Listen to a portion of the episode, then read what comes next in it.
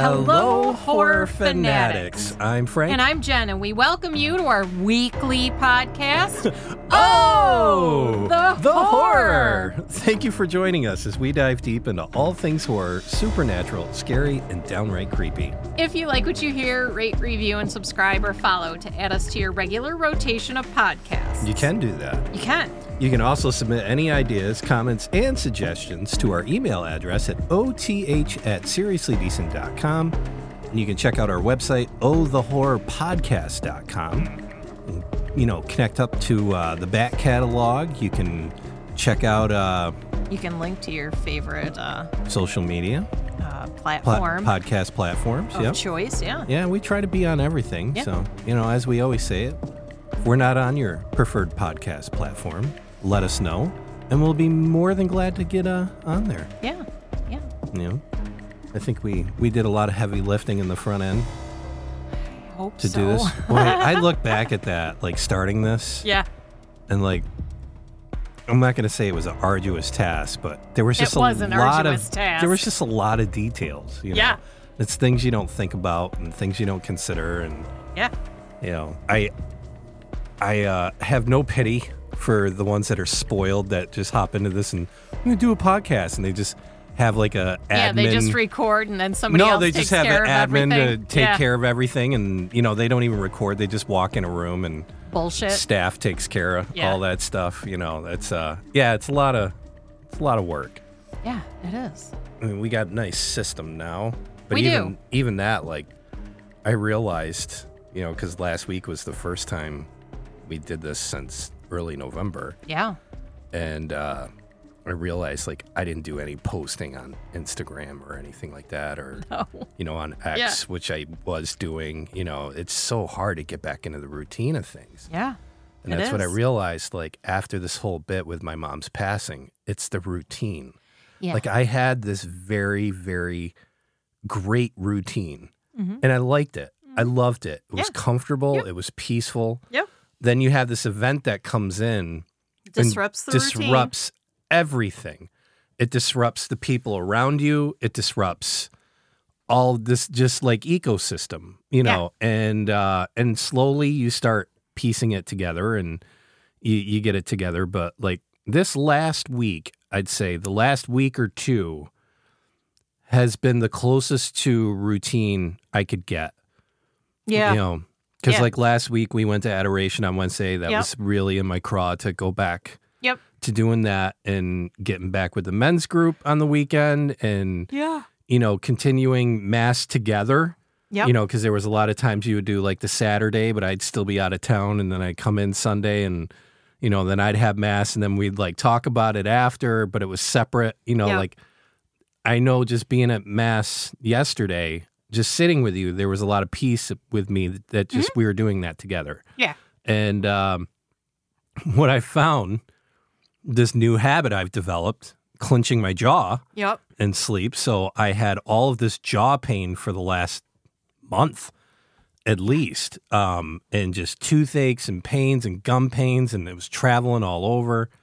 So it's not like I don't have enough apparatuses when I go to sleep with the CPAP machine. I finally buckled down and got a mouth guard, and holy crap! All what a difference! I've been just sleeping throughout the whole night mostly. Mhm. A lot of my aches and pains are starting to go away. My dreams have been off the chain, which no, I know I haven't been sleeping well. Yeah. And so now I think I'm really starting to process all this stuff. And what I found the last like three, four, three days, Mhm. I'm exhausted. Yeah. I am tired every single day. Mhm. And I'm still trying to get all this stuff done that I want to get done and, Mm-hmm. you know, and then just keep doing things that I've been doing. But yeah, I just, I realize now I need like a good, just like week of, um, just standard protocol. You know, I just, I, I, there really is something, something to say about having routine. Mhm. It really is. Like Yeah. I, I took it for granted, the routine that I had, and how peaceful it was, and how much Mhm. peace it brought. Yeah. And it's tough because you can't do routine too long, otherwise you get stagnant. Right. you know, and you don't grow. Right. But but yeah, for a while there, I had like the sweet spot where I had routine, but I had these little pockets of things where I'd read a lot or I'd Mhm. do this or that and and grow. And then yeah, you just get an event like this and it just flips the whole game table over.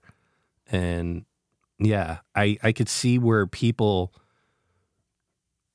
having a loss it reminds me of how it could be hard to pick back up the pieces Mhm. You know and especially if it's someone close to you because yeah i mean I've, I've told you a couple times like with mom it's it's tough because like i was calling her four times a day Yeah, I know. in the last like three three months or so Mhm. and uh yeah to just cut that off Mhm. and never have a conversation again yeah it's tough and there's these little routine things like if i was to drive out to a district normally on the way back home i call her up Yeah. hey See how you she's doing, Yeah. you know and so i'm driving i'm like oh what do i do now You know, Oh, what like, do I do? oh, do the rosary i guess yeah, right. and that's what I've learned too is I'm I'm getting closer and closer to God, you know, and that's helping me. Um, I could see where it helps a lot of people. Mhm. Um, I used to think that that was just something people did to make them feel better, but it's so much more in my situation now. It's not to make myself feel better, but it's to be a better person Mhm. overall and and handle this. And then I feel like I could maybe pass that on or along to somebody else who's having a real hard time, you know. But yeah, loss of a family member is tough, It is. you know. I mean, you've gone through it with your dad, and Yep. you know, and it's one thing when you have aunts and uncles and Yeah. things like that. But a parent, yeah, it's tough because they've always been around Yeah. for good or for less. Yeah. you know. I mean, you know, and then I'm At just At the end of the day, it's your mom or your dad. Yeah. But also at the end of the day, what I'm really proud of and, and, and glad and blessed with is that it was on good terms Yeah. between the two of us. Yeah.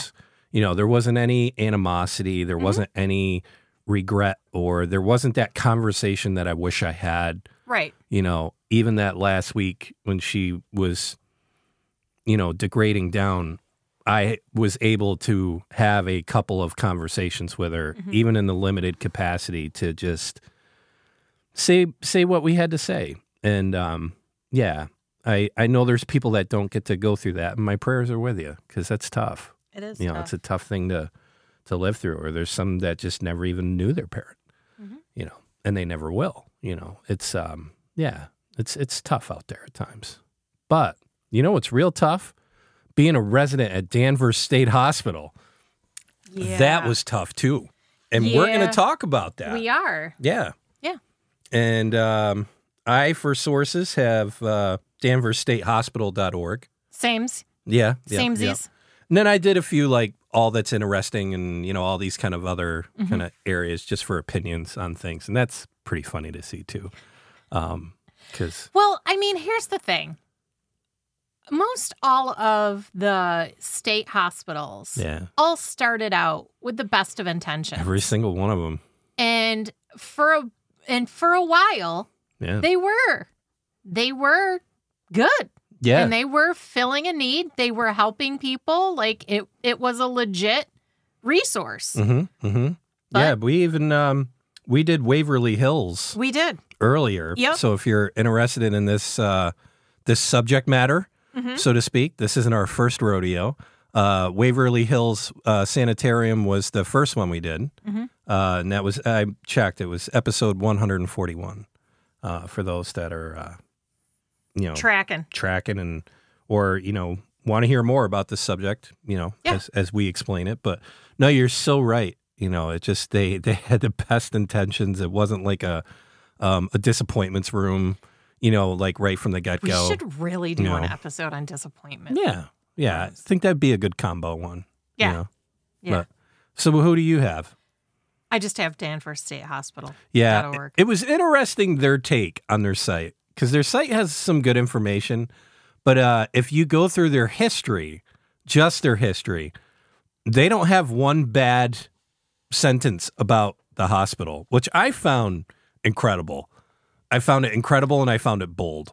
Uh, you know that they wouldn't say any kind of bad thing at all about it, even it though makes total sense to me. it It's in just- Massachusetts. it's not just Massachusetts, but it's just like state governments. Like they just can't, you know, oh, we can't tell anybody about that. It's like, psst, everyone knows, but we still can't tell people about that. Yeah, I know. really just have the data from Danvers State Hospital. Mhm. It once occupied a hilltop site of over 500 acres. That I did not know was how many acres it was. Oh, yeah.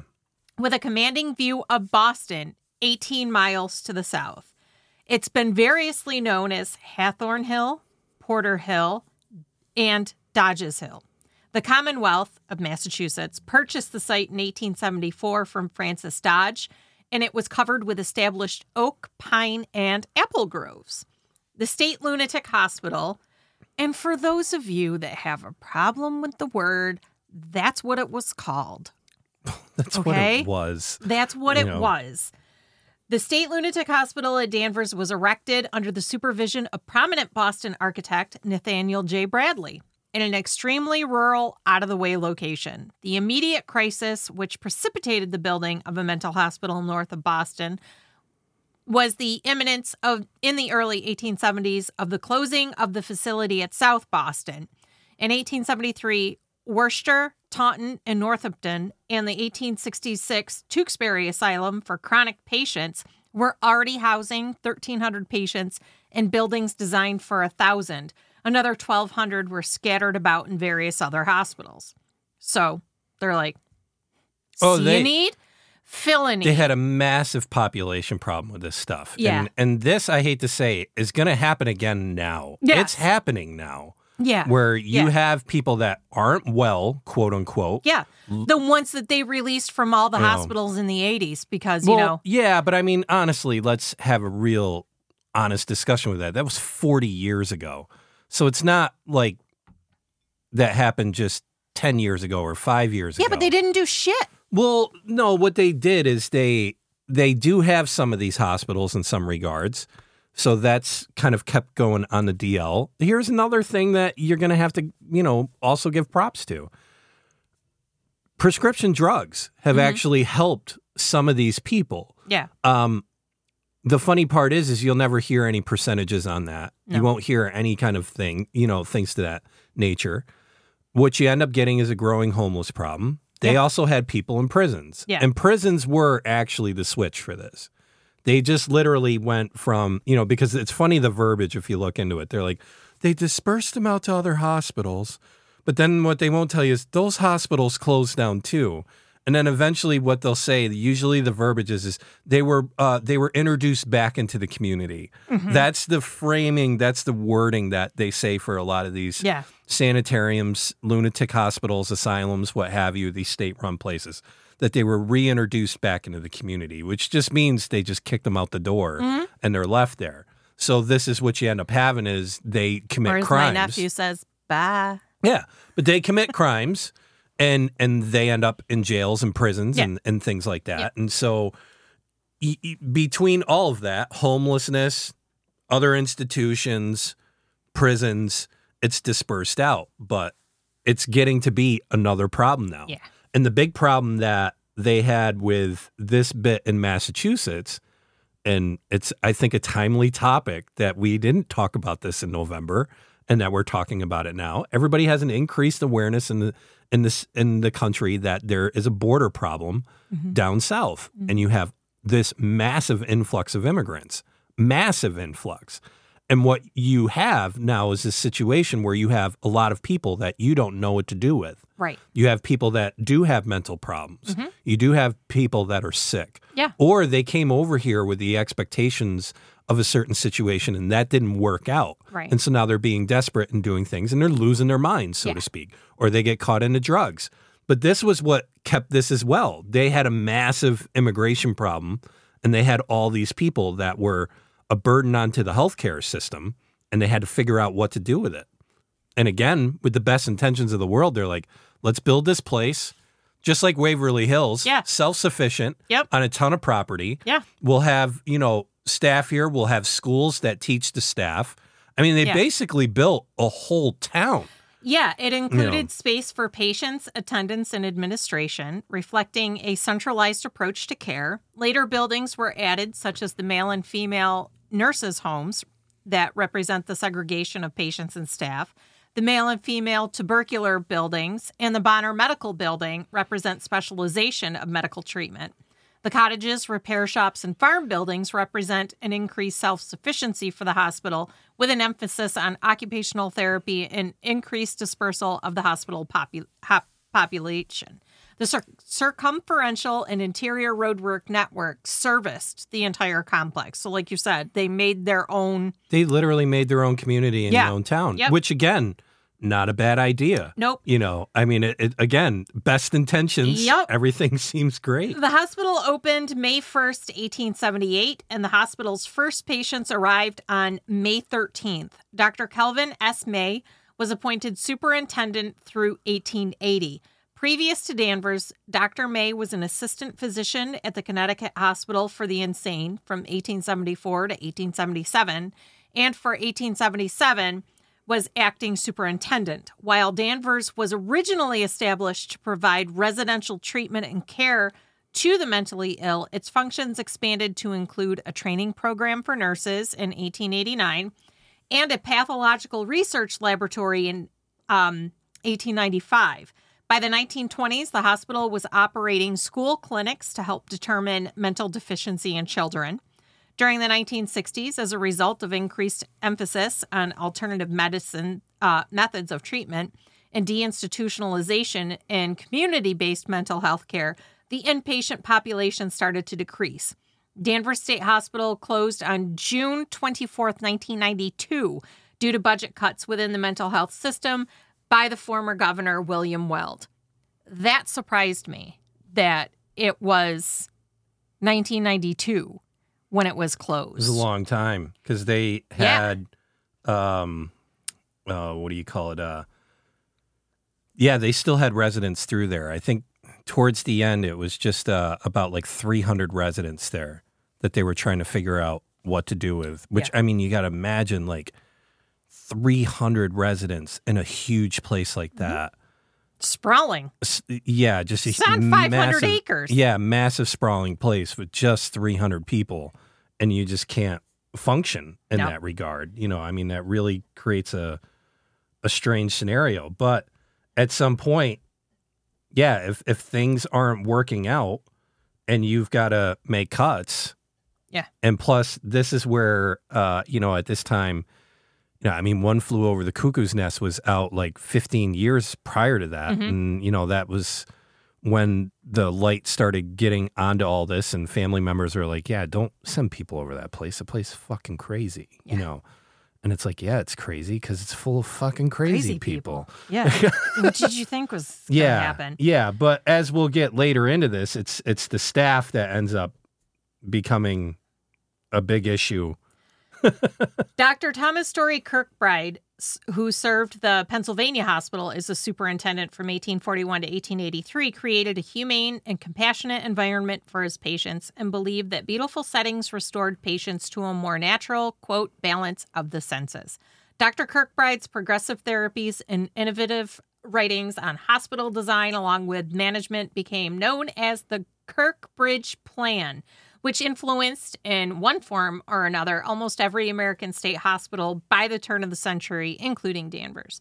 The town's inability to cope with a rapidly rising and undigested antisocial population was not the only impetus behind state involvement in mental health. Another important component was the move away from demonology toward moral treatment of the insane, a cause which was loudly and publicly championed by such social reformers as Boston's Dorothea Lynde Dix. Her energetic career lasted from 1841 to 1887, had significant local as well as national and international impact. Yeah, and this is where you get this transfer of, you know, demonology was largely like the treatment with stuff like that. Yeah. Again, people didn't know what to do with people like this. Yeah. And a lot of people were involved in their church. Yeah. And so they'd be asking the church and the clergy, like, Yeah, what, what do we do? do about this? And everybody's trying to figure out the best way. And then, you know, we've talked about this before in the past where you have this, um, you know, science is starting to gain momentum, especially medical science, the medical field, you know, and and and this period where they're talking about this, you know, about 100 years prior to 150 years prior, the advancements of medical is moving at a fast rate under the scientific method. Mm-hmm. And so you see this branch now where people are like, you know what, we did this. We we don't like where it's heading. Let's give this a try. Let's give the medical industry a try and let's have this, you know, see if this is an option. Now I could definitely see where people would get like that in that time period. Mm-hmm. You know, it totally makes sense. At mid century, the humanistic approach toward care of the insane was generally accepted, yet uh, controversy still surrounded the form or building arrangement such institutions should assume. Some heavily represented on the State Board of Charities favored the dispersion of the dependent as opposed to their congregation. In other words, they wanted to spread them out instead of housing them all together in yeah. one space. The other faction in the controversy, which found many supporters in the Association of Medical Superintendents, favored a large, highly centralized complex. Chief proponent of the centralized plan was Thomas S. Kirkbride, MD, LLD, 1809 to 1883, founder of the American Psychiatric Association, physician to the Pennsylvania State Hospital for the Insane, and friend of Dorothea Lynde Dix. Kirkbride devised a specific institutional model, thereafter known as the Kirkbride Plan, which was built upon in all 30 states then in existence and in several European cities. H. H. Richardson, for example, built a variation of the Kirkbride Plan Hospital in Buffalo, New York in the early 1870s in cooperation with Frederick Law Olmsted. Danvers State Hospital, originally known as the State Lunatic Hospital at Danvers, was significant in both architectural and social history. Designed in 1874 by N.J. Bradley, noted Boston architect. It's an implementation of this recognized Kirkbride plan. When built, it represented the latest contemporary advances in technology and engineering, as well as architecture. Later additions reflect changes in mental health care philosophy and contribute to an understanding of the overall functioning of the hospital. Historically, Danvers State Hospital was significant for its leading role in treatment of the insane, including an advanced occupational therapy program, early training facilities for staff, and a long term concern with community health issues. Thus, Danvers State Hospital possessed the integrity of location, design, setting, materials, and workmanship. Concerns for the disadvantaged, including the poor, the sick, and the mentally disturbed, it was recognized as a responsibility of the public sector in Massachusetts since its early 17th century settlement period. So until the mid 19th century, the charge for their care rested primarily with the towns in which they resided through locally established poor farms. As the town's duties in this regard became unwieldy and largely unfulfilled, due in part to the pressures of immigration and rapidly increasing numbers of unsettled poor, the state stepped in first, establishing the Board of Commissioners of Alien Passengers, which can we go back to that? Yeah, I know. Instead of calling them immigrants, can we just call them alien passengers? In 1851 and in 1863, the Board of State Charities. Though still administratively combined, different facilities and types of care were gradually provided to victims of varying types of misfortune. For example, by 1863, three state hospitals specifically were built to care for the insane at Worcester in 1877, Taunton in 1854, and at Northampton in 1856. The Kirkbride plan provided that mental state hospitals should, one, be built in the country, though accessible at all seasons, two, be set on grounds of at least 100 acres, three, house a maximum of 250 patients, four, be built of stone or brick with slate or metal roof and otherwise made as fireproof as possible. Five, be composed of eight wards separated according to sex and built according to other specifications as to size, location, and material of accommodations. Six, be organized with wings flanking a central administrative building. Seven, housed the most excited patients in the rear or outermost wings. Because they were so eager to be there. Exactly. That's- and eight, provide an abundance of pure, fresh air. Kirkbride's hospitals were intended as monuments to the belief that most insane are curable and thus that the function of the hospital is primarily primarily curative and not custodial. Yeah. And that's the flaw Yes. of the whole thing. You know, and we talked about this with, I think, Waverly Hills a little bit, but, and this is a problem that we have today where there's this curable approach to things. Mhm. And it's like not everything can be cured, Cured. Mhm. by some sort of process or whatever. And I'll bring this statistic up that I've brought up many times, but like the show Interventions, Mhm. you know, it's a show that went on for years. Yeah. I mean, we're talking, I think, over, I think 12 years, something Mhm. like that, the show went on. And they have the best data for substance abuse Right. that no one wants to listen to. Right. You know, Yeah. so you have this situation where you have these people that have an intervention with their love loved ones. Yep. And they say, "Okay, I'm going to go for treatment." And they go literally to these five-star Yeah. treatment resorts. I Yeah. mean, these are the best that money can buy. Yeah. They don't have to They're pay anything for of the best. They are literally getting the best treatment. And after all those years, they looked at all of it and I think it was 60 to 70% relapsed. Yeah. That only 20%, Actually had success. it's under 30%, Yeah. like actually carried through and went through it through all those years. Right. Nobody wants to talk about that. You know, so now when you build a situation like this where you have this big compound, Right. there's no other way to really put it, but Yeah. this massive compound, and they have this intent in their head. And of course, they didn't have all that data then. And here's the thing maybe they did, but they just didn't Yeah. want to. You know, hope can be great, but it, hope can also be very dangerous. Yes. And and this was exactly like I was reading this on the site and I caught that same thing where it's like cure you know the the primary function of the hospital was to be curative and not custodial. Right. And the problem was is that's exactly what it became was custodial. Yeah. Because none of these people were getting fixed. Mhm. All the treatments they did weren't working. And Right. instead of stopping right there and saying, we got a bad idea, nope. Let's try more intense uh, therapies. Yep. Let's try Let's more double down. radical Yeah. therapies. Let's, you know, double down on this. And then it ended up becoming a shitstorm. That curative process was to be greatly enhanced by pleasant surroundings, fresh air, and pure water. Fully developed Massachusetts examples of the Kirkbride plan exist at Danvers and at Worcester. Yeah, it was, had a nice beach. Turn's Turn's Nest. The immediate crisis which precipitated um, was, again, these scattered people. There, in 1870s, they closed the city facility at South Boston.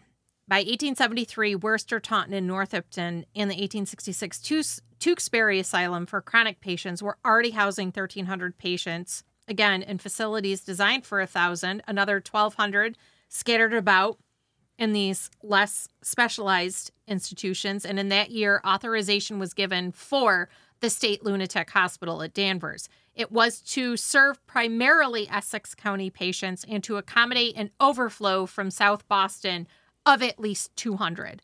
Bradley's design for Danvers State Hospital was based on his unbuilt 1867 plan and 1868 plan for an insane asylum at Winthrop. Many locations were picked, including Nahant, Chelsea, Dorchester, and Roxbury, but the state purchased land in Winthrop. After numerous appeals to relocate Winthrop to another location, Danvers was finally chosen. A logical choice of the Danvers commissioners in 18 in December 1873, he prepared for his project by researching hospitals at Worcester, Mass, Poughkeepsie, New York, Concord, New Hampshire, Philadelphia, Trenton, and one under construction at Morristown, New Jersey. On this basis, he asked for $900,000, almost half again what the commissioners had allotted in April, and picked draftsman James F. Ellis to be superintendent um, architect during its construction. The Danvers site was originally 197.25 acres and was purchased for $39,542.50. Chosen for its beauty, privacy, view, and farming potential, 18 miles north of Boston, 2 miles west of Danvers, 7 miles from the coal port at Salem. Shout out Salem. Accessibility to visitors and the supply of heating fuel were also deciding factors. The, the quote unquote Swans Crossing station, later renamed Asylum Station on the Lawrence branch of the Eastern Railroad, sat on the northern border of the track. Under the supervision of Lynn engineer Charles Hammond, an overall site plan was drawn up, locating the main building on the crown of Hathorne Hill and providing also for a support network of roads and room for a farming operation. Bitter controversy over the building of Danvers State Hospital centered around its configuration, ornamentation, and cost. Construction began May 1st, 1874, eventually cost a whopping $1,464,940.57. Can we just talk in about 1874. Can we just talk about how much money that really is? One and a half million in eighteen seventy Six- eight- 74. 74. Yeah. That's insane. that is insane. Yeah. That's ridiculous. I get why they'd be pissed because they're like, yo, man, Yeah. that's a lot of that's a lot of dollar dollar bills. But again, like I said, it's it's very timely that we're having this conversation. You ha- basically the code that you just read there was everybody in Boston is tired of all these people in there. Right. They got to go. Yeah. Yep. I mean, I'm just going to get right down to the heart of the conversation here. That's exactly what happened. You had all these people in Boston, Mhm. and you had people who are like, look, these people got to go Yeah, get them out. get them out. And you're having the same conversation now with New York City. Yep. All the major cities. Yeah. You're having this conversation. You, you got all these people here. They can't work. They can't do anything. What do we do with them? You know, Yeah. it's the same conversation. Mhm. And then if they're living on the street, living on a street's not a conducive environment, No. you're going to be mentally unstable. Mhm. So it's just this perpetual problem Yeah. that's gaining steam Cyclical. and you've got people that are like, look, we need some sort of fixer Mm-hmm. answer by, the, you know, to this.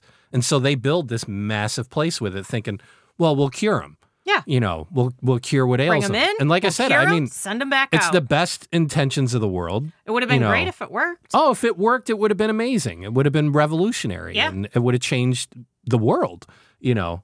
Um, unfortunately. This Spo- is oh the horror, Spoiler alert. not oh the amazing. Spoiler alert. Well, we talk about amazing things on here. You know, about four or do. five a year. Yeah. That's uh Many agreed that Danvers ranked among the foremost in, in its facilities for convenience and practical operation, its provisions for security, that purity of the atmosphere, which is necessary to the perfection of hygienic conditions, and in its general adaptation to the purpose for which it was intended. They lauded the plan, the style, the architect, and the thoroughness and the penances of the work already performed.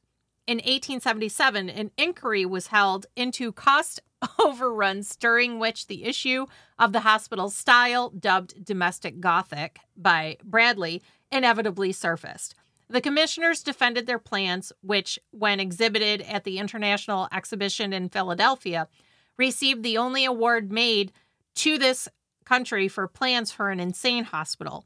Others lined up behind Senator Sanborn, who, calling it the Hospital Palace at Danvers, argued that even many a royal palace is neither so large nor so pretentious architecturally as the hospital at Danvers. And this is Sanborn EF, the Hospital Palace at Danvers, 1877. Pliny Earle, then superintendent at the State Lunatic Asylum in Northampton, decried the tend to excessive ornamentation in hospital architecture, preferring comfortable interiors to gorgeous exteriors, suggesting that domes, towers, and turrets are very appropriately situated at universities like Harvard and Yale, but are scarcely appropriate, appropriate when they stand as monuments over the misfortune and the miseries of men. Kind of have to agree. yeah. Yeah. Lucy Sanborn, the towers and turrets were in fact necessary to the building's ventilation system. They were not merely stylistic features. Yeah, that's a history thing that I, I learned reading about uh like old forts and, and things like that. There's this defensive measure that like towers and turrets have. right. But from an architectural design standpoint, they actually do promote drafts Right. in structures. Yep. You know, it's pretty uh, it's pretty crazy. So there is more reason than just looks for towers and turrets in that in that regard. So the inv- investigating committee concluded that several errors in judgment had been made. While the hospital commissioners were superseded early as a reprimand, a $150,000 appropriation was awarded to allow the completion of construction. You just spent on one and a half million. What's another What's another hu- hundred and fifty thousand? another buck 50? even though one hundred and fifty thousand then was like probably five million bucks or Yeah. something like that. the first patient was admitted May 13th, 1878. Provision of pure water, an important component in 19th century mental health therapy, was also the subject of argument during the construction and early years of the hospital. The nearby Ipswich River was explored early as a source. Ultimately, the town of Danvers, which had in 1874 established its own water supply from Middleton Pond at Willis Hill, indicated its willingness to service the hospital's need needs as well. In 1876, an agreement was struck whereby the town would build its own intermediate reservoir on the grounds to supply a gravity feed system via a series of 10 5,000 gallon tanks in the attic. By the turn of the 20th century, Danvers State Let's Hospital. just pause for a moment Yes. there. Typical state run deal Mhm. right here. Mhm. Let's get this whole thing built. Let's get everything all straight. Oh wait, the water. You know, something a little important like the water. All this afterthought. One of the very first things you do when you're now, when you're, when you're, breaking ground somewhere. no, when you you're know. assessing. No, that's what I'm site, saying, like, Before you do anything, What's the water like, "Hmm, situation? do we have water here? Yeah. Do we have to bring water in? Yeah. How are we bringing water in?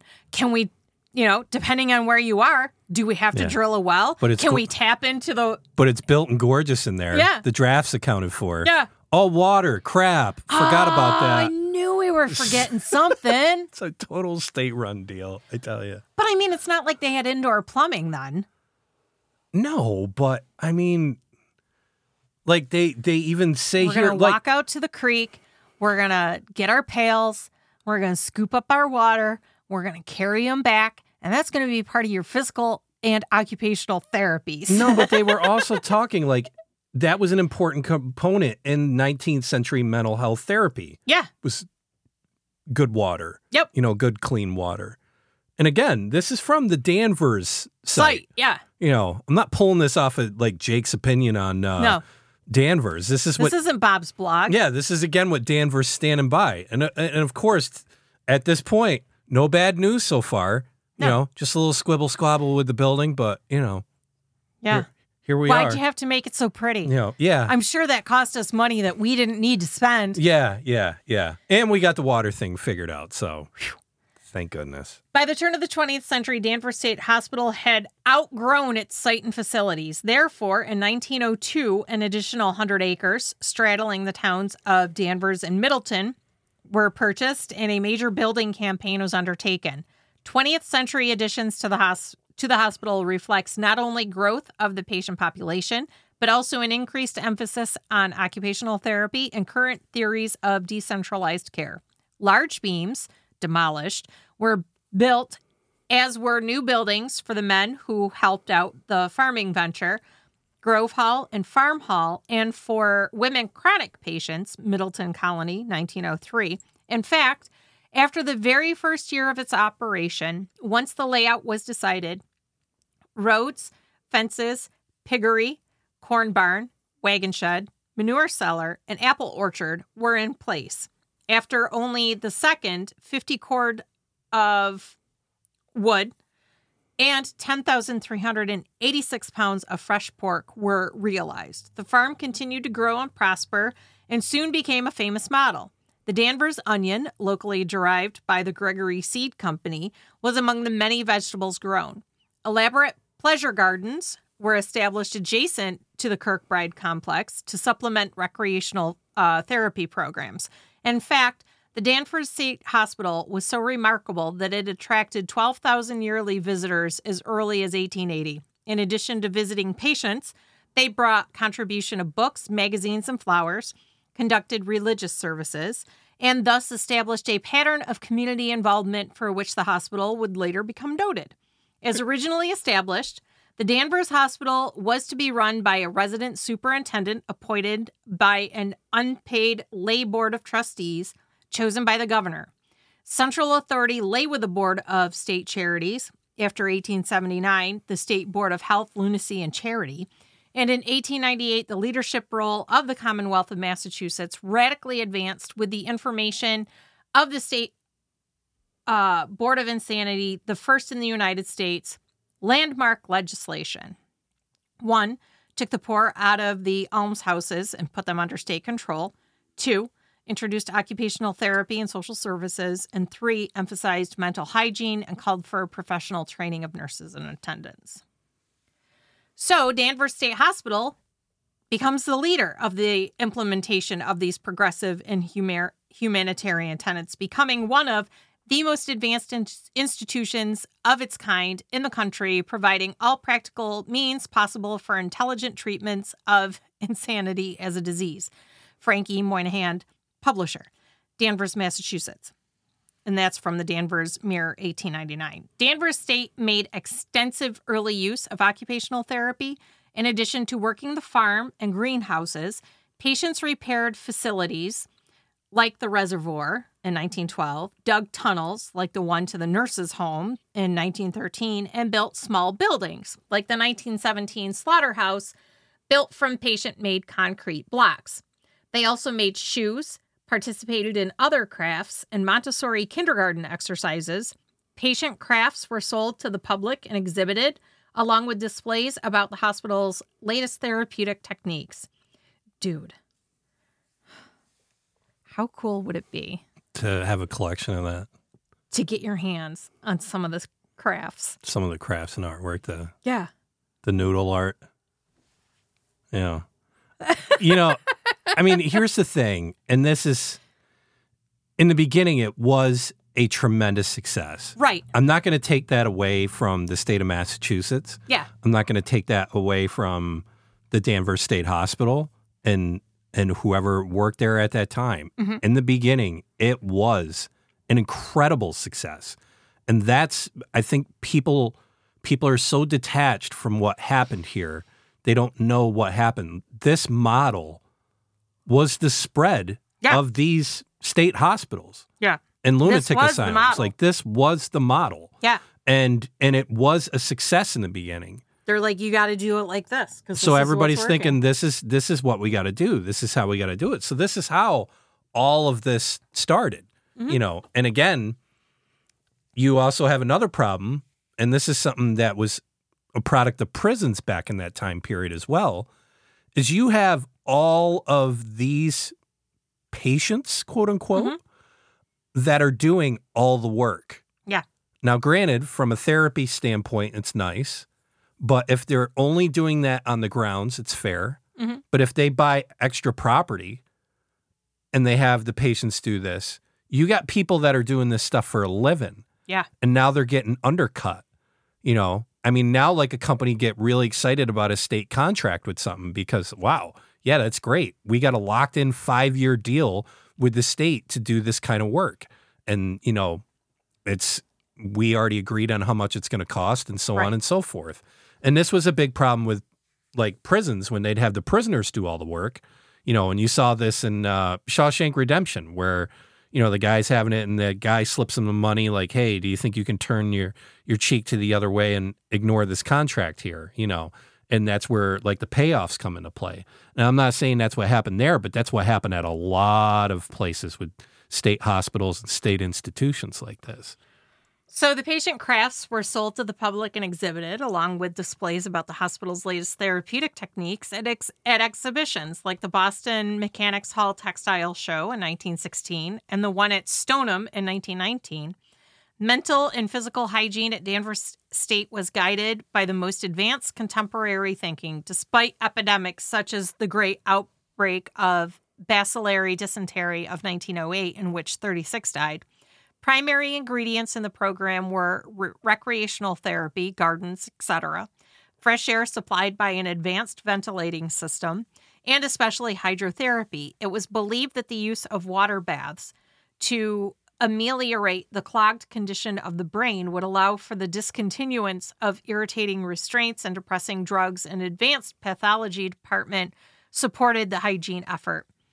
Danvers State Hospital established the second nursing school in Massachusetts in 1889 and the second nurses' home in the state, Grays Gables, in 1898.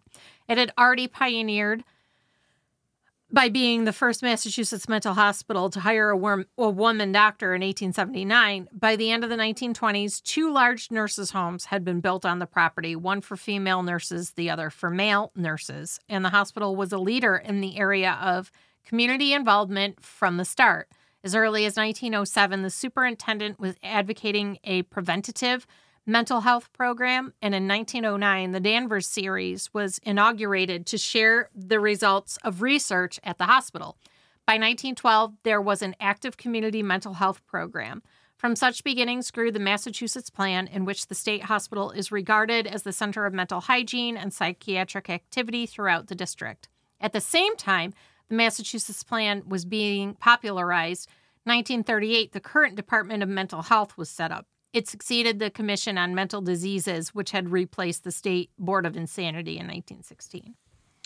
Yeah, so when you go to the Danvers site, that's yes. that's the history that's what like they give blurb, you. you know, but they don't talk about any of this stuff. You actually got to drill in and there's a downsizing report that they have on there where they start talking about like the tear down and how things of that nature were um were taking place and uh and even there they're pretty kind to themselves on what was going on uh, at these yeah, places. Like, so they've got a timeline, and it says 1874 they begin their construction, yeah. and then in 1876 they're like, "Oh shit, water!" and that's when they have their reservoir. Yeah, and then two years later, the the hospital actually opens, and then in 1898 it's renamed to Danvers Insane Hospital. And the second nurses' home in Massachusetts, Gray Gables, is constructed. Mm-hmm. 1899, they introduce the hydrotherapy treatment. And then in 1903, the Middleton colony is opened. And in 1927, Dr. Clarence uh, Bonner was announced as superintendent. And then in 1930s, they're like, oh, now the hospital is starting to suffer from severe overcrowding and lack of funding. Yeah. So basically, like, you know, their first 20 years or so, were really prosperous. Yeah. You know, I mean, it just they were literally a success story, like I was mentioning earlier. They employed like 125 people, and they had treated uh, at this point like 9,500 to almost like 10,000 patients. Um, you know, since the opening, and again, they're getting this good reputation, and um, you know, over over the next 20 years of them, like, oh, this is the the model and this is the stuff to do. Problem was the hospital grew to over like 2,000 patients. Yeah. And you got a capacity of a place of like 400, 500 people. Mm-hmm. And so this is where administrators were begging state for money to build more rooms and hire more staff to no avail. So I want to stop there and pause for a moment because this is the problem with this stuff where you're offering a service that doesn't generate revenue. Correct. This is just a fact of the matter of the world. Everybody Yeah. can cry, oh, capitalism sucks, blah, blah, blah, and all that stuff. But if you're not generating any kind of revenue, you're really getting into a losing position when you want to grow. right. Like if you want to build something, You're actually dependent on others well, to ye- provide for yeah, your you're you're prevented on a whole huge system and their kindness, Yeah. I'll say, but also their ability to to get to allow you to grow. right. Yes. You know, so you, for example, you have a place like this. Um, I'm going to lump the education system in on this.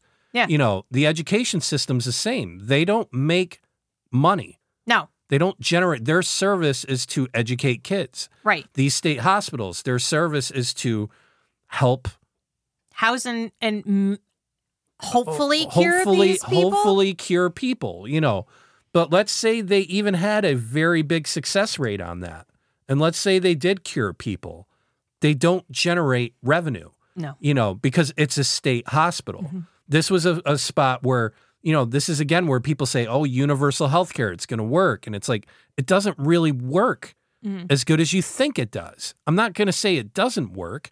Some places do have it working, but even like places out in, in Europe and out through there, there you're now finding out people are buying additional private healthcare coverage because these universal programs Right. are not covering certain services.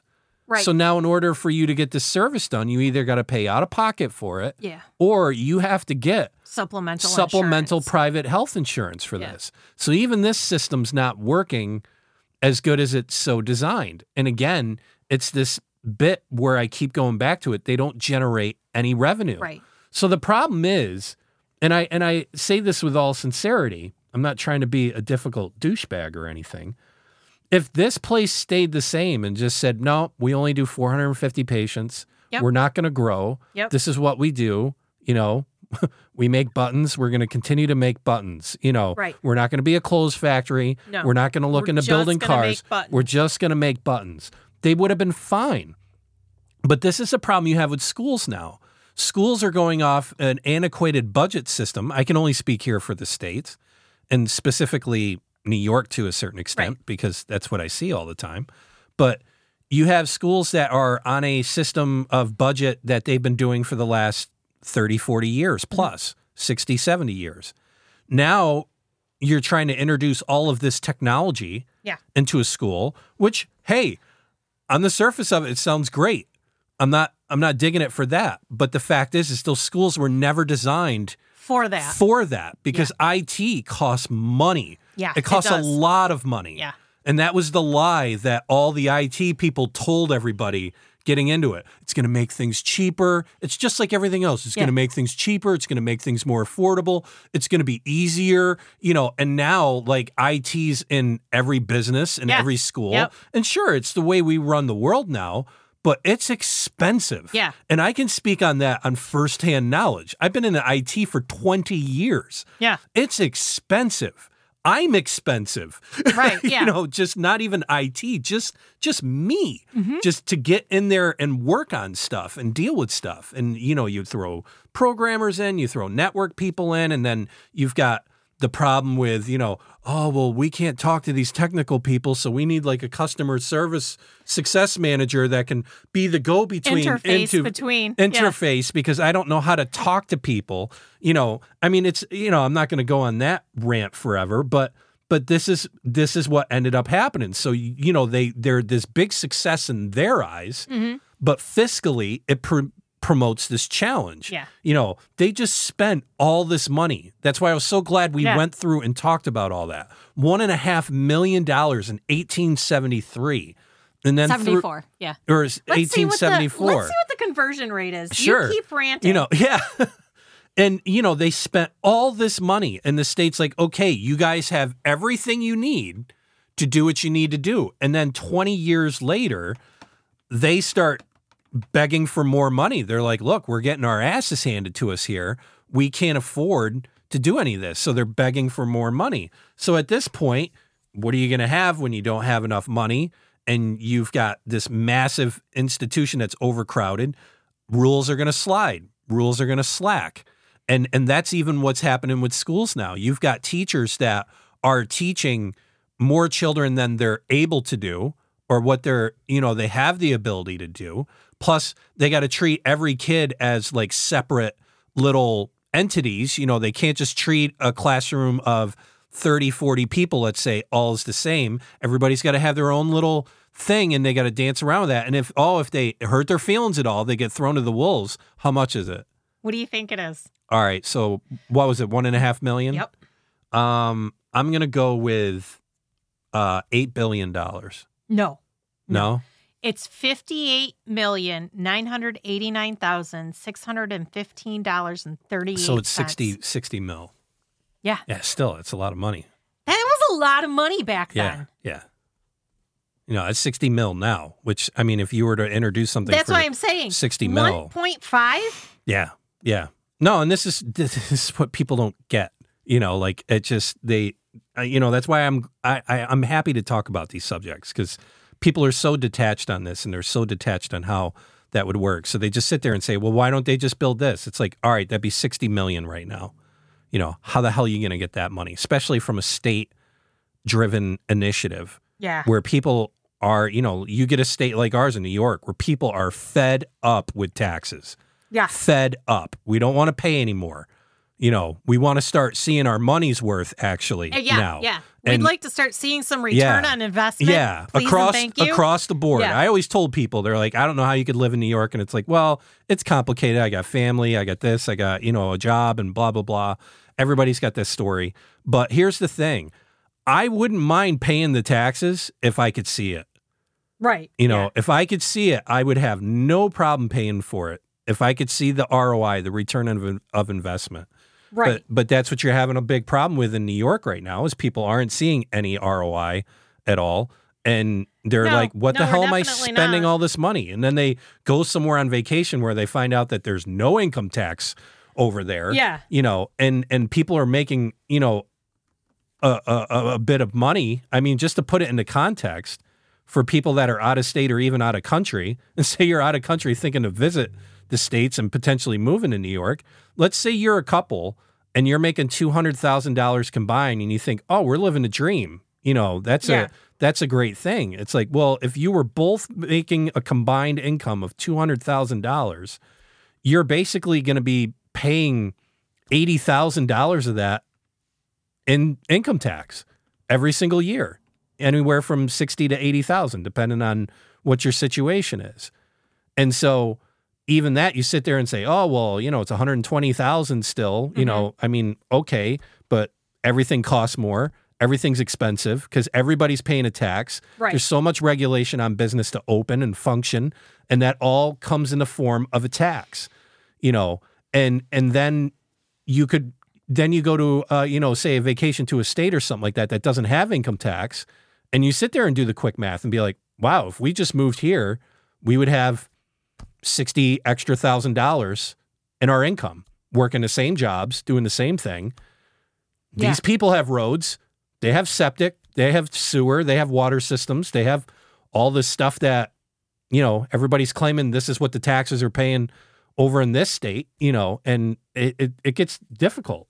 You know, so yeah, they they need more money. They can't get more money. You got overcrowding. Yeah. And so now you get is you know, you got patients that are walking through hallways naked Yep. and they're living in their own uh, filth from lack of basic hygiene. Yep. This is what they're not going to tell you at the Danvers website. Right. And, you know, people weren't being cu- cured. And even worse, their symptoms are getting worse. Right. So now you've just got this perpetual problem. So now this you've gone from a place that had a really good success rate to where now you have this overcrowding problem.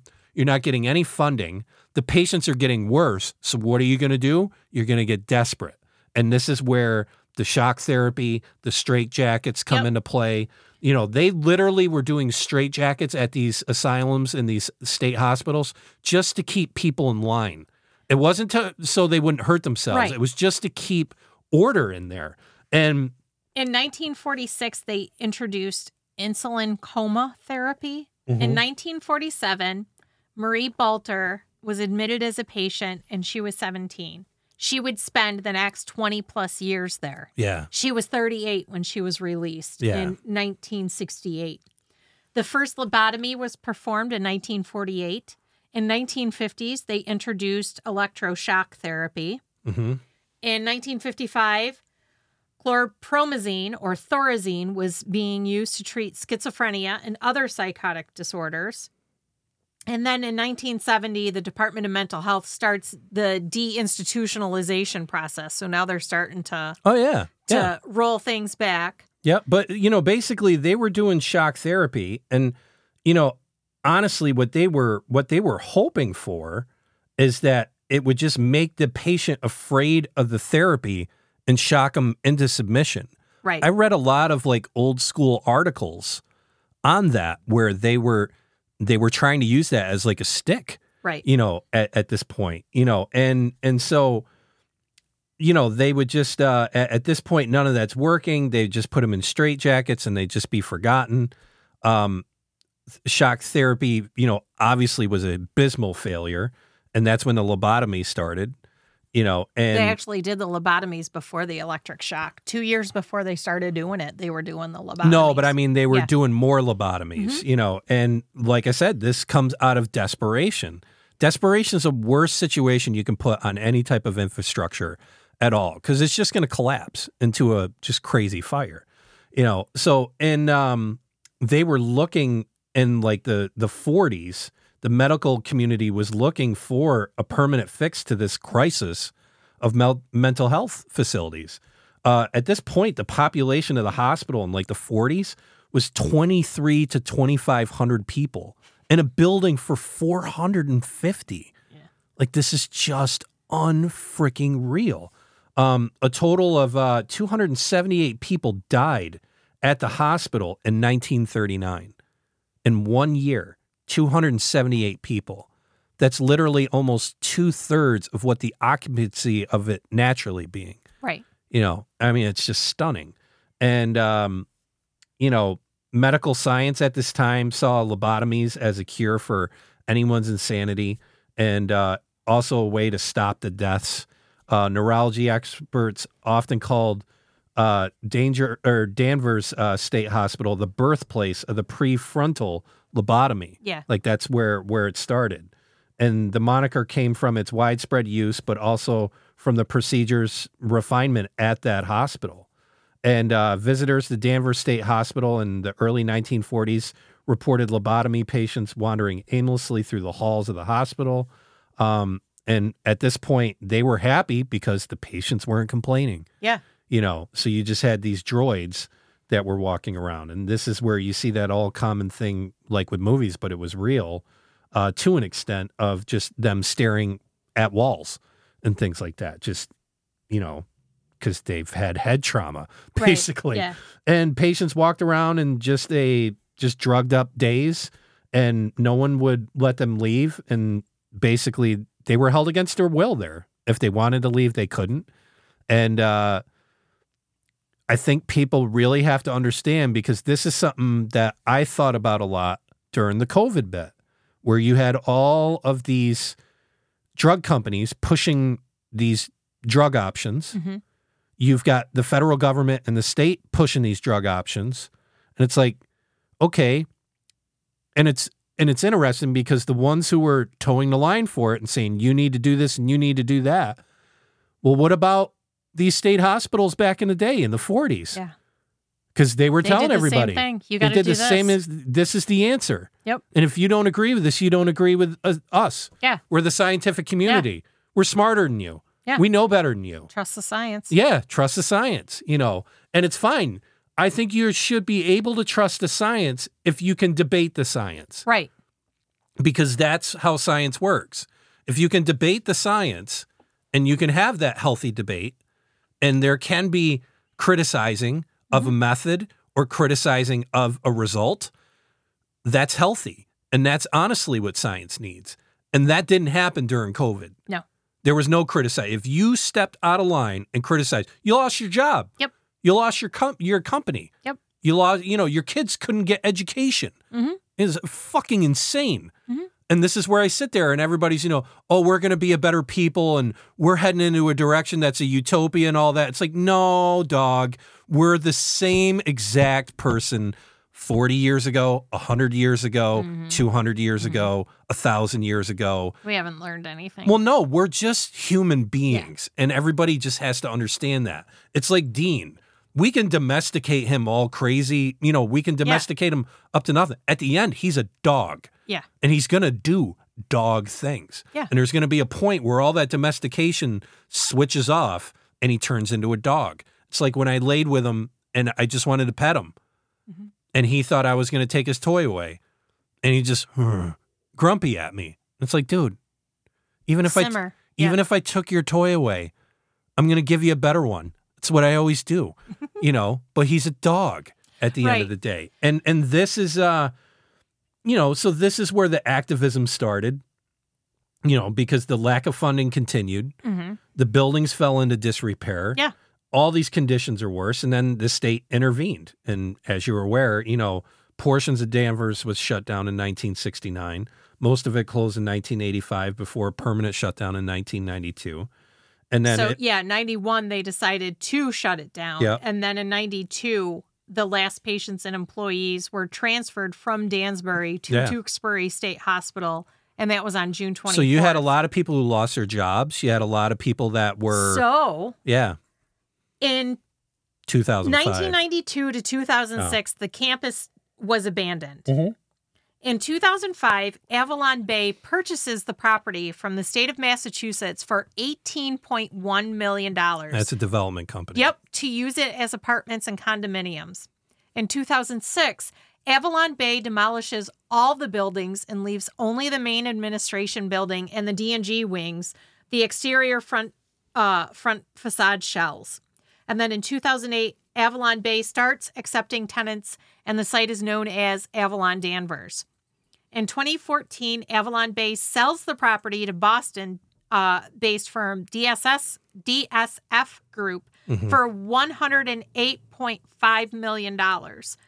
And DSF Group renames the property twice since ownership, once under Halstead Danvers and now known as Bradlee Danvers. Now here's the here's the interesting part of that though.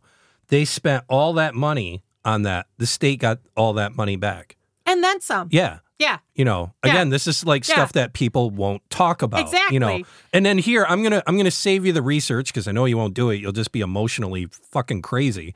But everybody thinks that one political party did this. I did the research. In Massachusetts, for the longest time, it was a Republican governor, a Democrat, Republican, Democrat, on Yeah. off, on off, Yep. back and forth all the way through. Pretty much the whole history of this state institution through Right. there from late 1800s Yeah. to So you can't just so you can't just sit there and say it was one group. political party Yep. or whatever. It was the whole state.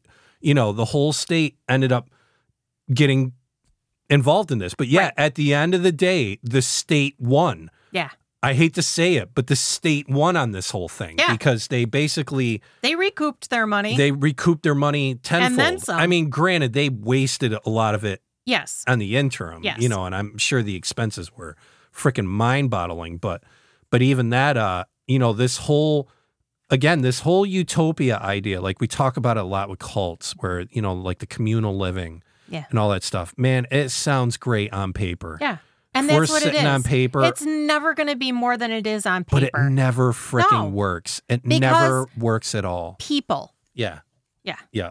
And that's, you know, for example, there's a lot of history that's coming out on like Native Americans. Mhm. And I, you know, I hate to beat up on Native Americans because they get beat up enough. Mhm. But there was this portion of history, especially when we were in like high school, you know, this is like 90s, getting into like mid 90s, late 90s, where a lot of these books were coming out and they were like, man, you know, it was just peaceful here in North America and South America until the European came. It was just all peace, love, and harmony. Oh, I don't know, think that's and that's they had accurate this, at you know, all. oh no, but this is what they drill into a lot of college students and universities. And I have a book, I have a book down here, or it used to be down here. Um, maybe it's in one of the other freaking bookcases Bookcases. we have. Yeah. But uh, no, it's this it's this story. Uh, you know, and I say it's a story. It's not a historical book at all.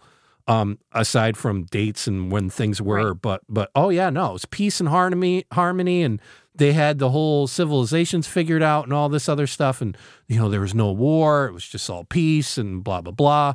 You know, and it's like no, that didn't happen. And now the stories are starting to come out where you had the warring tribes and Oh yeah. you know, you had this lack of property view, and this is communal Yeah. living where it's just like, okay, if you don't have property, then I can just take your daughter, you know, and you can give me, you know, five pelts for it or whatever. I give and- you I give you beads and wampum. Wampum, yeah, you know, but but this is this is a situation where yeah, communal living just doesn't work. No. Even in this hospital. No. Like at the end of the day, they couldn't stay self-sustaining. And that was the sell to them is Mhm. that we're going to be self-sustaining.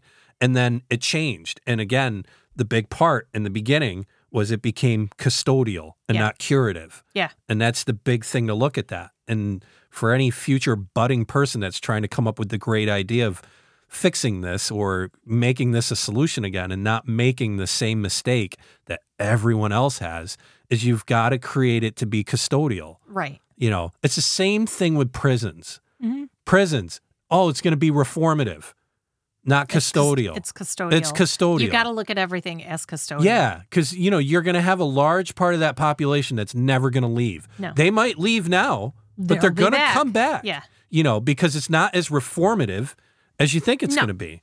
But one last kind of uh, cool take on this whole bit Mm-hmm. or how it resolved out. So yeah, you get the um, Avalon Danvers apartments. Yeah. It becomes, you know, and uh, you I know, I wonder how haunted it is. yeah, you know, you wonder. Um, they refer to it as the Hell House on the Hill is one of several unkind yet accurate nicknames for Danvers State Hospital. It looks brand new, um, but it, its reputation remains. Um, horror novelist H.P. Lovecraft used Danvers as the inspiration for his Arkham Sanitarium, mm-hmm. and DC Comics latched onto the name, and that's where they created Arkham Asylum. So, So that was the backdrop of Batman's villains and like where they all came from. So if you're a huge Batman fan right. and you are obviously familiar with the Arkham Asylum part of the whole genre and Mhm. the whole story, that's a bit of a background that that originally came from Danvers State Hospital. So, according to an article published in Newsbreak Original, the um, Danvers State Hospital grounds are quote unquote still haunted, Well, they have um even though, you know, much of it Yeah. was demolished. they have two nearby cemeteries Mhm. uh, that actually contain 770 bodies. They say. Yep. Yep. And Yep. um, some of the headstones just have numbers as Yeah. opposed to names because they just they didn't know who they were or didn't have the time or you know whatever. Yeah. In know, 1980, is. there was a report that 115 patients disappeared in only three months. Yeah. Well, you know, here's a good here's a good question with all this. So, like earlier, you had uh, California Mhm. and um, I think it was San Francisco. I can't remember which city it was. Uh, it was either San Francisco or L.A. And they had you know the huge homeless problem, the tent cities, all that Mhm. stuff.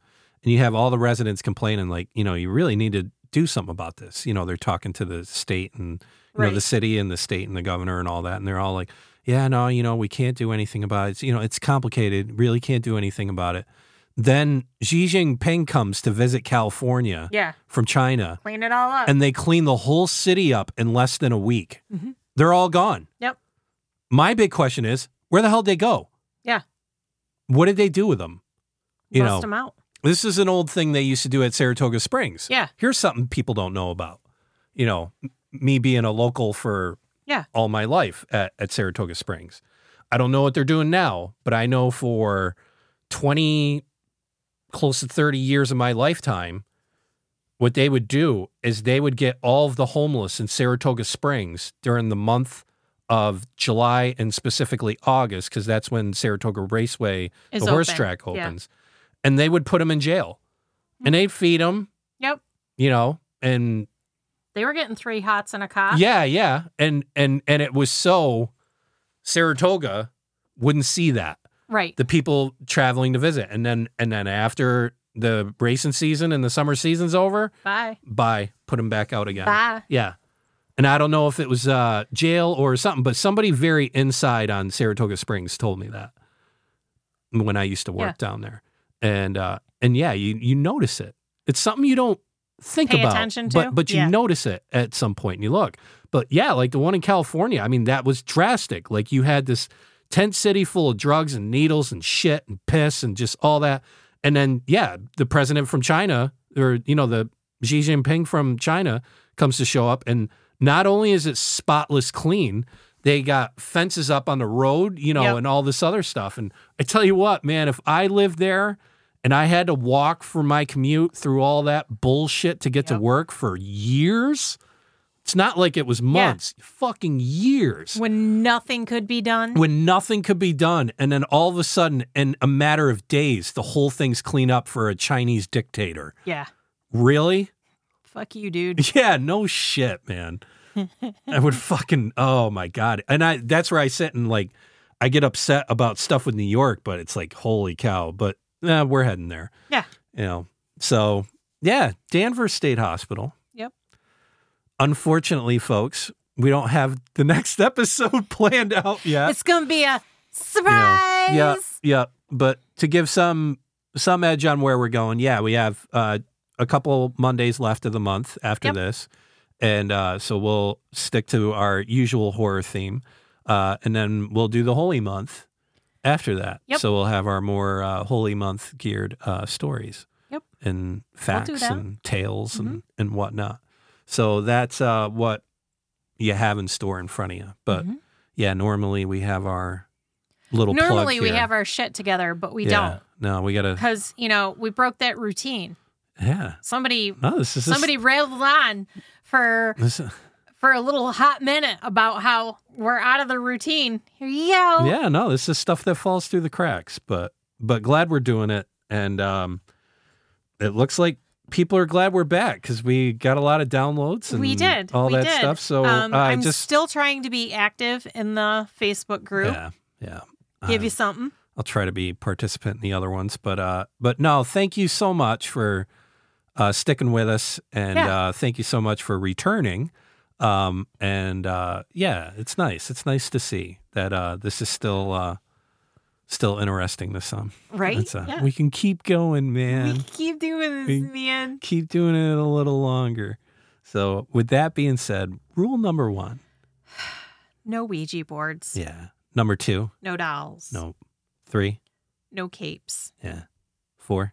No blood rituals. No, no, it's not a good idea. It's not. It doesn't really end well.